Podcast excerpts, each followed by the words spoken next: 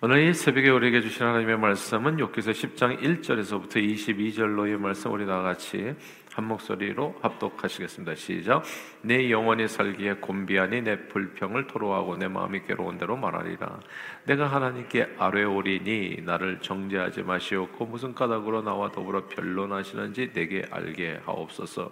주께서 주의 손으로 지으신 것을 학대하시며 멸시하시고 악인의 꾀에 빛을 비추시기를 선히 여기시나이까 주께도 육신의 눈이 이기나이까 주께서 사람처럼 보시나이까 주의 날이 어찌 사람의 날과 같으며 주의 해가 어찌 인생의 해와 같기로 나의 허물을 찾으시며 나의 죄를 들추어 내시나이까?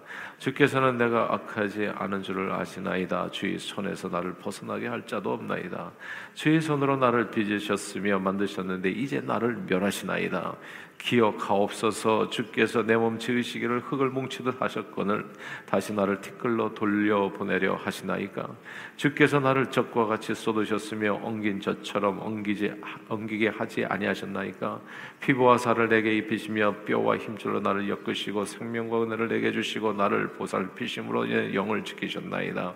그러한데 주께서 이것들을 마음에 품으셨나이다. 이 뜻이 주께 있는 줄을 내가 아나이다.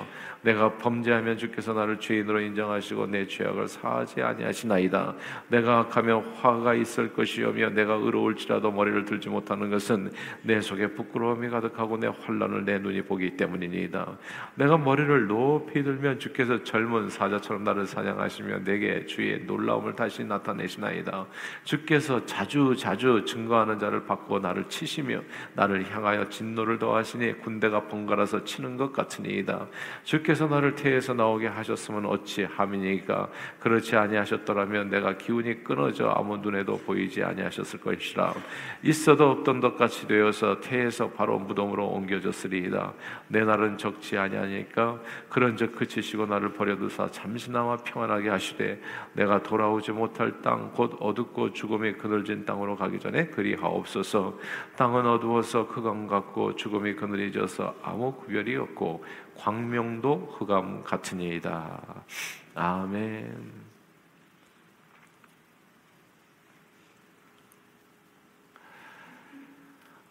엄마가 길을 가던 꼬마가 발을 헛디뎌서 넘어졌습니다. 무릎이 조금 까져서 아픈 지 울기 시작하는데 아, 이 아이가 울면서 하는 말이 놀라웠어요.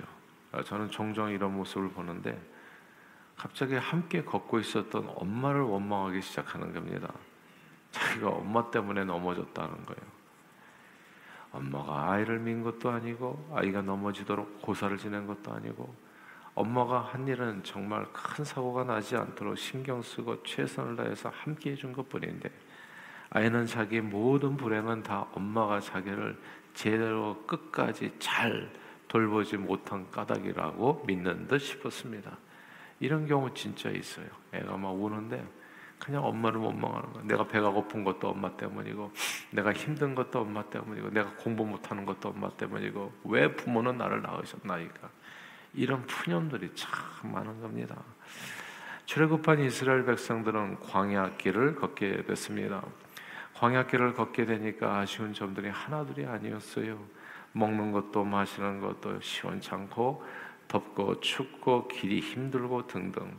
이스라엘 백성들은 힘들고 어려울 때마다 하나님을 원망하고 불평했습니다. 어땀시 우리를 그냥 잘 살던 애굽에서 여기까지 애굽에 있었을 때는 고기 까마 옆에서 마늘 상추 다 먹으면서 그렇게 살았는데 여기서는 박한 음식만 먹고 힘들고 어려울 때마다 괴로울 때마다 마치 모든 잘못이 애굽 생활에서 노예 생활하던 자기들을 구원하고 인도하신 하나님의 탓이라고 생각하는 듯이 행동했습니다. 왜 하나님 우리를 구원하셨나요? 왜 부모님 나를 낳으셨나요? 이런 원망들이 많은 거예요, 인생에는. 모든 것이 순조로우면 이게 부모 탓이 아닙니다. 모든 것이 순조로우면 이게 하나님 탓이 아닌 거예요. 마치 자기가 잘한 것처럼 혼자 큰 것처럼 의기양양하고 조금이라도 무릎 까지는 일이 벌어지면 징징 울면서 부모 원망하고 하나님을 원망하는 거예요. 하나님께서 이 애굽에 도대체 매장지가 없어서 자기들을 이 광야로 인도해서 죽게 했나 이제 괴로워하는 겁니다. 모든 것이 다 하나님 탓이라는 거죠. 언젠가 펠팍에 나가서 복음을 전할 때 미국에는 할, 할아버지 한 분에게 길에서 딱 만나가지고 그냥 전했어요. 사형례를 가지고 전도지를 드리면서 슬슬 이야기를 걸었는데 그분이 갑자기 자기는 예수를 안 믿는다고 이야기하시더라고요. 그러고서 자기가 묻지도 않았는데 그냥 술술 이야기를 하시는 거예요. 왜 하나님을 믿지 않는가? 이제 그때가 이제 나인원원 지나고 얼마 안 됐을 텐데 나인원원 사태와 같이 왜 죄 없는 사람들이 테러리스트에서 죽어야 하느냐고 반문했습니다. 나인원원 같은 사태를 막을 수 없는 하나님이라면 무능해서 믿을 필요가 전혀 없고 막을 수 있었음에도 불구하고 그렇게 하지 않는 하지 않았던 하나님이라면 그런 잔인한 하나님은 자기를 믿고 싶지 않다 이거였어요. 이래도 안 믿고 저래도 안 믿고 그분은 인간 세상에서 일어나는 모든 불행한 일들이 마치 하나님 탓인 듯이 그렇게 이야기했습니다. 왜 나를 낳으셨나요? 왜 우리를 갖다가 이 광야길로 인도해서 이 고생을 고생 고생 하시나요? 이게 다 하나님 탓이 무릎만 까져도 징징 울면서 옆에서 그냥 그렇게 지켜봤던 부모를 원망했던 그 못난 자식처럼 이제 이런 일이 계속 그냥 정말 인생 살다 보면 많은 거예요. 그리고 인생이 좀 이렇게 어려워지고 망하면 하나님을 안 믿었던 사람도 종주먹을 휘두르면서 얘기합니다. 예, 하나님이 어디 계신? 자기 그 전까지 하나님 믿지도 않았어요. 내가 뭘 그렇게 잘못했는데 내가 이렇게 힘들게 삽니까? 그냥 하늘을 원망하고 그래요. 뭐 좀 잘못하면 그냥 하나님 원망, 부모 원망. 오늘 본문에 보면 정말 놀랍게도 이 믿음의 사람 욥도 하나님을 그렇게 원망하는 거예요. 자기에게 임한 모든 불행이 하나님 때문이라고 생각하는 겁니다. 하나님의 작품이라고. 왜 나를 괴롭히시냐고. 왜 나를 힘들게 하냐고. 내 마음 뭘 그렇게 잘못했냐고. 이 욥의 푸념이 오늘 본문에 아마 구구절절이 나옵니다.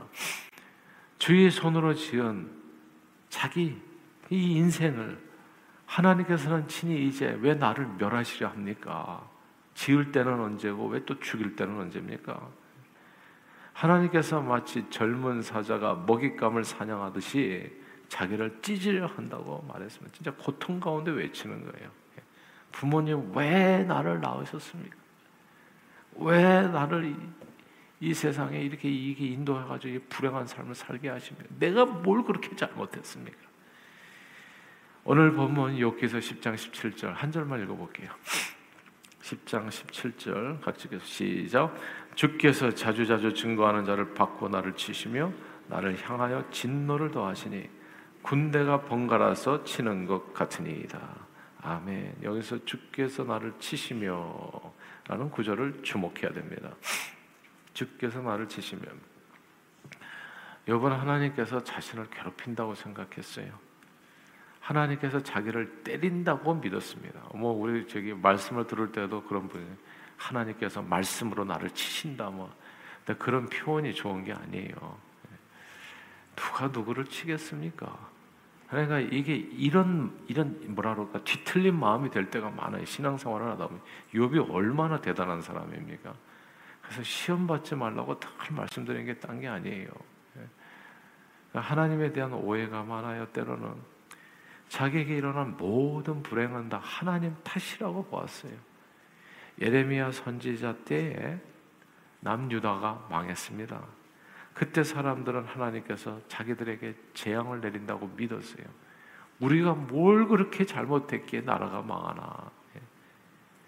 그러나 하나님께서는 에레미야 선지자의 입술을 빌어서 이렇게 말씀하셨습니다. 여호와의 말씀이니라 너희를 향한 나의 생각은 내가 안다. 그것은 평안이지 재앙이 아니다. 너희에게 미래와 희망을 주려는 것이다. 근데 이 하나님의 말씀이 굉장히 멀리 들려요. 사람들은 내 가까이에서 있는 안 좋은 일들만 보고 내가 뭘 잘못했기에 이게 말이 항상 이래. 내가 뭘 잘못했기에 이런 어려움을 당하나. 가정에서 또 이렇게 이 부부 생활에서 부모 자식 간에 형제 간에 이웃 간에 그러고 밥 먹고 사는 일에 항상 내가 뭘 그렇게 잘못되게 이런 어려움을 겪나. 그러면서 은근하게 그 칼끝이 누구한테 돌아가냐면 하나님한테. 여러분 아세요? 아담과 하와가 선악과를 따먹고 하나님께서 이제 죄를 지으니까 자기 몸에 벗은 것을 알아서 이제 여호와께서 나타나셔서 아담에게 물어봐요. 너 어쩌다가 이렇게 몸을 벗었냐? 너 어쩌다가 이렇게 되냐? 그러니까 아담의 말을 잘 들어보세요. 그 이렇게 돼 있어요. 하나님께서 내게 내게 주신 그 여자가 내게 줌으로 먹었다.